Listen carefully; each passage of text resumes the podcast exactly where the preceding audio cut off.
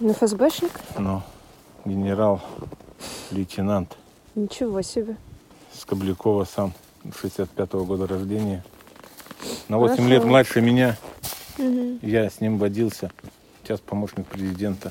И так бывает. Гордитесь? И так бывает, да. Привет! Это подкасты проекта. Меня зовут Соня Гройсман. На этой неделе, 16 февраля, Кассационный суд все-таки оставил в силе суровый приговор карельскому историку Юрию Дмитриеву.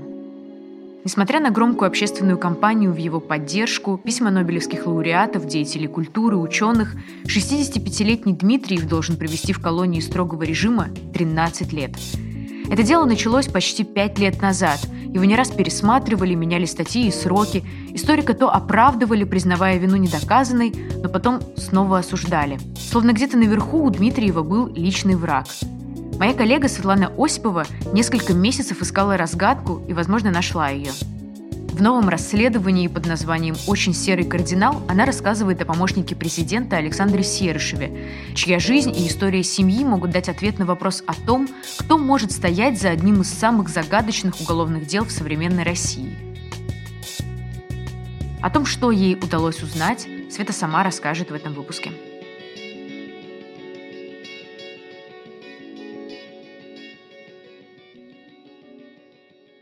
Юрий Дмитриев – это историк, который занимался исследованием сталинских репрессий и поиском захоронений жертв красного террора.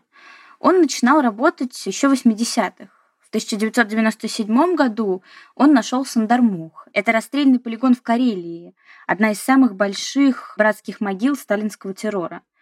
Там были погребены более 7 тысяч человек, причем до приезда Дмитриева про это место никто не знал. Это обыкновенная работа. Нудная, да, иногда грязная. И грязная земле, и гря- грязная в моральном смысле этого слова. Потому как иногда приходится от некоторых товарищей с бурным коммунистическим прошлым отбрыкиваться. Дмитриев вообще долгое время не сталкивался с противодействием властей, работал, возглавлял местный мемориал. Здесь мы по закону должны говорить, что мемориал внесен в реестр НКО, выполняющих функцию иностранного агента. Около пяти лет назад все изменилось. Дмитриеву начали угрожать, местные власти перестали помогать в организации Дней памяти репрессий, начали ограничивать его в доступе к работе с архивами, хотя раньше он даже мог какие-то документы брать домой. Я говорила с его друзьями и коллегами, и они рассказывают, что последние полгода перед арестом Дмитриев жил в ожидании провокации, он шутил про черные воронки, предполагал, что его либо посадят, либо убьют. Причем он был уверен, что давить на него будут именно через дочь. Первоначально никакого давления не было. Первоначально просто ему вежливо сказали, что эту папочку мы вам не дадим. Это рассказывает друг историка Дмитрий Цвибель. Потом просто перестали пускать и все. Нет, сегодня нельзя. Ну, выходной у нас там. Завтра нет, завтра вот тут ну, заболел. В итоге 2 декабря 2016 года в полицию пришло анонимное заявление, в котором говорилось, что Дмитриев якобы фотографирует э, свою приемную дочь в обнаженном виде. Еще через две недели Дмитриева задержали по обвинению в изготовлении детской порнографии. Сам Дмитриев на суде рассказывал, что в день, когда и его, и женщины, с которой он жил, не было дома, кто-то приходил к нему домой, он это заметил, так как увидел, что некоторые вещи лежат не так, как э, лежали до его ухода. Шло следствие, началось э, судебное разбирательство. Одновременно с ними разворачивалась общественная кампания в поддержку историка, что, учитывая обвинения, которые ему предъявляли, почти невозможная история в России. И летом прошлого года Юрию Дмитриеву вынесли неожиданно мягкий приговор – три с половиной года. Дмитриев должен был выйти на свободу уже в ноябре 2020 потому что большую часть срока он э, отбыл в СИЗО. Но этого не случилось. На апелляции суд неожиданно изменил приговор, и вместо трех с половиной лет колонии Дмитриев получил 13 лет колонии строгого режима.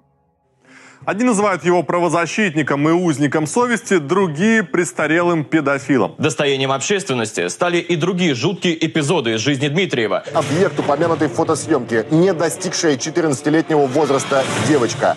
Мы начали наше расследование с предположения о том, что за преследованием Дмитриева могут стоять силовики Карелии. Эту же версию нам сразу стали предлагать и друзья, и коллеги историка. И, ну, надо понимать, что Карелия — это исторически кузница кадров для российских силовиков. В советское время здесь работал Андропов, а это вообще идейный вдохновитель многих российских чекистов, в том числе Владимира Путина и его нынешних коллег по ФСБ. Ну и многие из приближенных президента Путина сами были связаны с Карелией. Например, многолетний соратник президента России Николай Патрушев. Он был министром безопасности Карелии, а сейчас секретарь Совета безопасности и один из наиболее близких э, к президенту силовиков. Его влияние, кстати, можно оценить по разговору Навального со своим отравителем. Навальный там как раз э, представляется выдуманным помощником Патрушева, и сотрудник ФСБ легко отвечать на его вопросы. И вообще Карелия – приграничный регион, проблемный для власти в политическом плане. В регионе традиционно сильной была партия «Яблоко», и 10 лет назад в отношении ее членов э, начались гонения, возбуждались даже уголовные дела. Для нашего расследования мы начали смотреть, э, кто из карельских силовиков мог оказывать такое влияние на регионы, кто мог быть заинтересован в том, чтобы убрать Дмитриева. И кажется, мы приблизились к разгадке. С 2011 по 2016 год Карельскую ФСБ возглавлял доверенный Патрушева, непубличный человек с такой очень неприметной фамилией. Даже мы с коллегами впервые о нем услышали всего несколько месяцев назад. Это Анатолий Серышев. Анатолий Серышев приехал работать в Карелию в 2010 году. А до этого он работал в Иркутской ФСБ и был специалистом по экономическим преступлениям в родной Иркутской области. В 2011 году он стал главой Карельской ФСБ, и теперь его профилем, судя по всему, стали дела против инакомыслящих. Вот так, например, Эмилия Слабунова, корейский депутат от «Яблока», вспоминает подход Серышева к оппонентам. Приехав из э, Иркутской области, а, впервые выехав в другой регион, он, э, конечно, хотел тут э, как-то доказать, что не зря состоялось его назначение.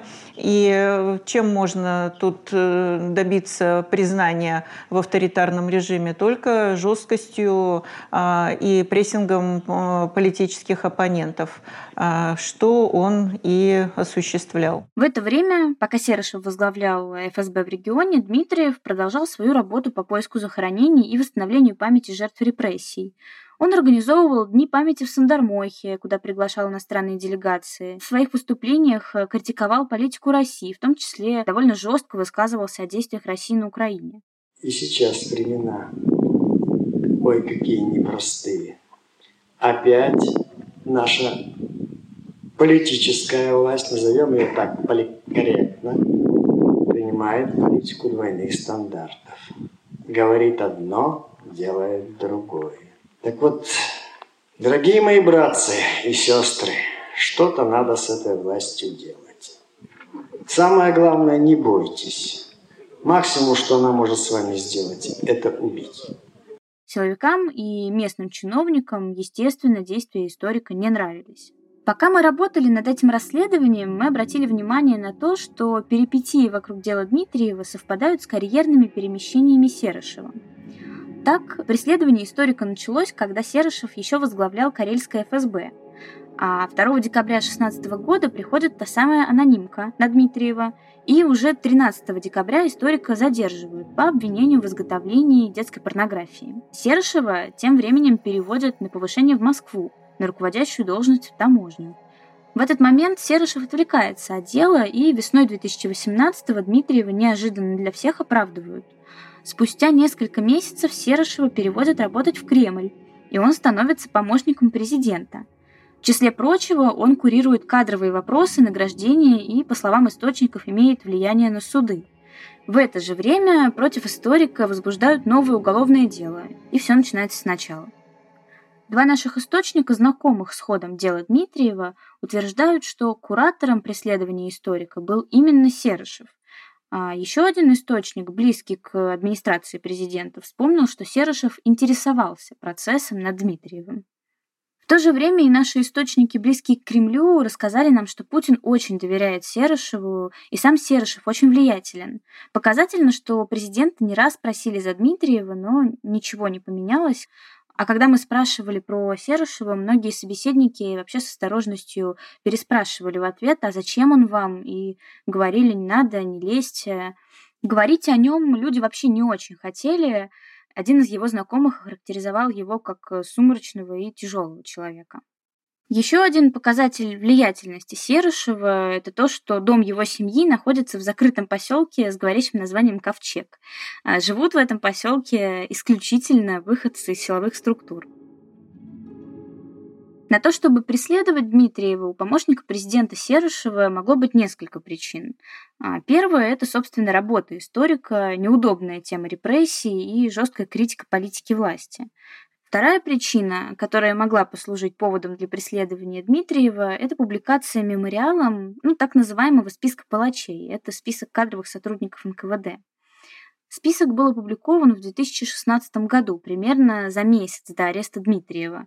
Сам историк э, к этой публикации вообще прямого отношения не имеет. То есть он не участвовал в ее подготовке, не участвовал в составлении списка, а, но именно ему после публикации начали поступать анонимные звонки с угрозами и вопросами, что еще он знает о списках, что он готовит. С чем в целом а, может быть связано давление на Дмитриева, нам рассказал его коллега, член правления мемориала Сергей Кривенко. 5 августа, в день начала расстрелов по большому террору, там устраивались дни памяти в Сандармухе, городе Медвежьегорске, на которые съезжались не только жители Карелии, но и э, представители многих других народностей, республик и стран. И одна из самых больших делегаций была с Украины. И, соответственно, если началась война с Украиной, то э, соответствующие силовые органы стали намекать Юрию Дмитриеву, э, я это не, не просто так говорю, а знаю о таких фактах, и в 2014, и в 2015, и в 2016 годах, что надо сократить международное присутствие. На что, конечно, Юра Дмитриев пойти не мог и продолжал организовывать это все широко. Ну вот и с моей точки зрения, вот именно это и явилось причиной его закрытия. А списки, ну, может быть, они явились последней каплей. И вот мы решили повнимательнее посмотреть на этот список палачей и увидели в нем однофамильца помощника президента Василия Михайловича Серышева. Вот что о нем сказано в его деле. Серышев Василий Михайлович, бывший замначальника третьего отдела УГБ НКВД БССР, осужден к лишению свободы на 5 лет за участие в массовых необоснованных арестах, за непринятие мер к прекращению незаконных методов следствия со стороны сотрудников того же отдела и за то, что он сам допускал незаконные методы следствия. Интересно, что Василий Серышев родом из Иркутской области, как и помощник президента Анатолий Серышев – мы предположили, что тот факт, что Василий Серышев оказался в так называемом списке палачей, мог оскорбить помощника президента. И чтобы найти ответ на этот вопрос, мы отправились на родину Анатолия Серышева в Иркутскую область. Первым делом мы поехали в село Кобляково, а именно в нем родился Анатолий Серышев. Это в часе езды от Братска. Мы пробыли там целый день, и вот такие впечатления я отправляла оттуда нашему продюсеру. А, ну, село такое, знаешь, четыре магазина, школа, больница, э, дом культуры, в нем же администрация, в нем же библиотека. Зато очень красиво, но холодно. Это вам тут, наверное, селу помогают, да, очень? Очень. Нет? Ну, смотри, как же. Живем прям как в масле катаемся. Он в ФСБ работал, полковник ФСБ был, потом он тут решил. Он сейчас отмутировал в помощниках. Ну а что он сделать? Он, блядь, там все. Был бы он на месте Путина, бы что-нибудь сделал бы. Серышев э, – фамилия распространенная и в области, и в окрестностях Братска. С момента основания города казаками здесь жили десятки Серышевых, они мигрировали по Иркутской области – и, по словам краеведов, родовые корни людей с фамилией Серышев именно из северной части Братского района. И именно в северной части Братского района, кстати, находится Коблякова. Делятся они на две группы. Вот если мы присмотримся, да, где они родились, эти Серышевы, это уроженцы деревни Антонова Братского района. Вот он, Братск, их гнездилище. И деревня Антонова, оттуда они происходят. Слушайте, так интересно. Это же получается, что э, даже наш помощник президента может быть дальним родственником э, этого Степана. Да, они все Серышевы могут оказаться одной семьей. Все. Все. Таким образом, есть вероятность, что Серышевы Иркутской области – это дальние родственники, в том числе Василий и Анатолий Серышевы. Мы спросили об этом а, его брата. А, он живет в соседнем селе, а, недалеко от Коблякова. А, еще были Серышевы в НКВД, говорят. Тоже в Иркутской области, тоже здесь. Там не знаю. Рядышком. Не знаю. Ну и у вас в роду нет тоже никаких таких сотрудников или героев гражданских войн? Ну, по крайней мере, мне неизвестно. Дед а... мой был председателем колхоза Коблякова во время войны. Конечно, родство сотрудника НКВД с помощником президента доказать практически невозможно, потому что большинство материалов утеряно или нам недоступны. Но в целом такое совпадение показалось нам довольно любопытным. Дело Дмитриева – одно из самых загадочных дел в современной России. Судья, которая вынесла оправдательный приговор, не смогла пойти на повышение, а прокурор вообще уволилась. Дело слушалось в закрытом режиме, но в государственные СМИ необъяснимым образом попадали документы и фотографии из него. Мы попытались понять, кто мог все это организовать. Вы знаете, что э, мое первое место работы было КГБ СССР, внешняя разведка. И нас там воспитывали э, в определенном, определенном образом. Э, это воспитание заключалось в абсолютной преданности своему народу и государству.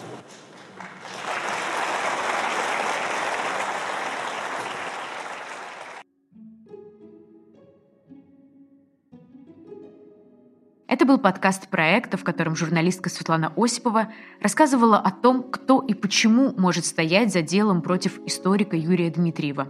Спасибо, что вы нас слушали.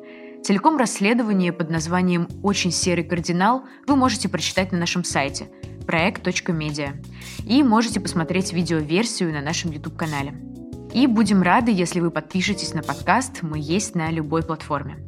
Если вы хотите оставить отзыв на выпуск, пишите в комментариях или на почту подкаст собака проект.медиа. Всего доброго!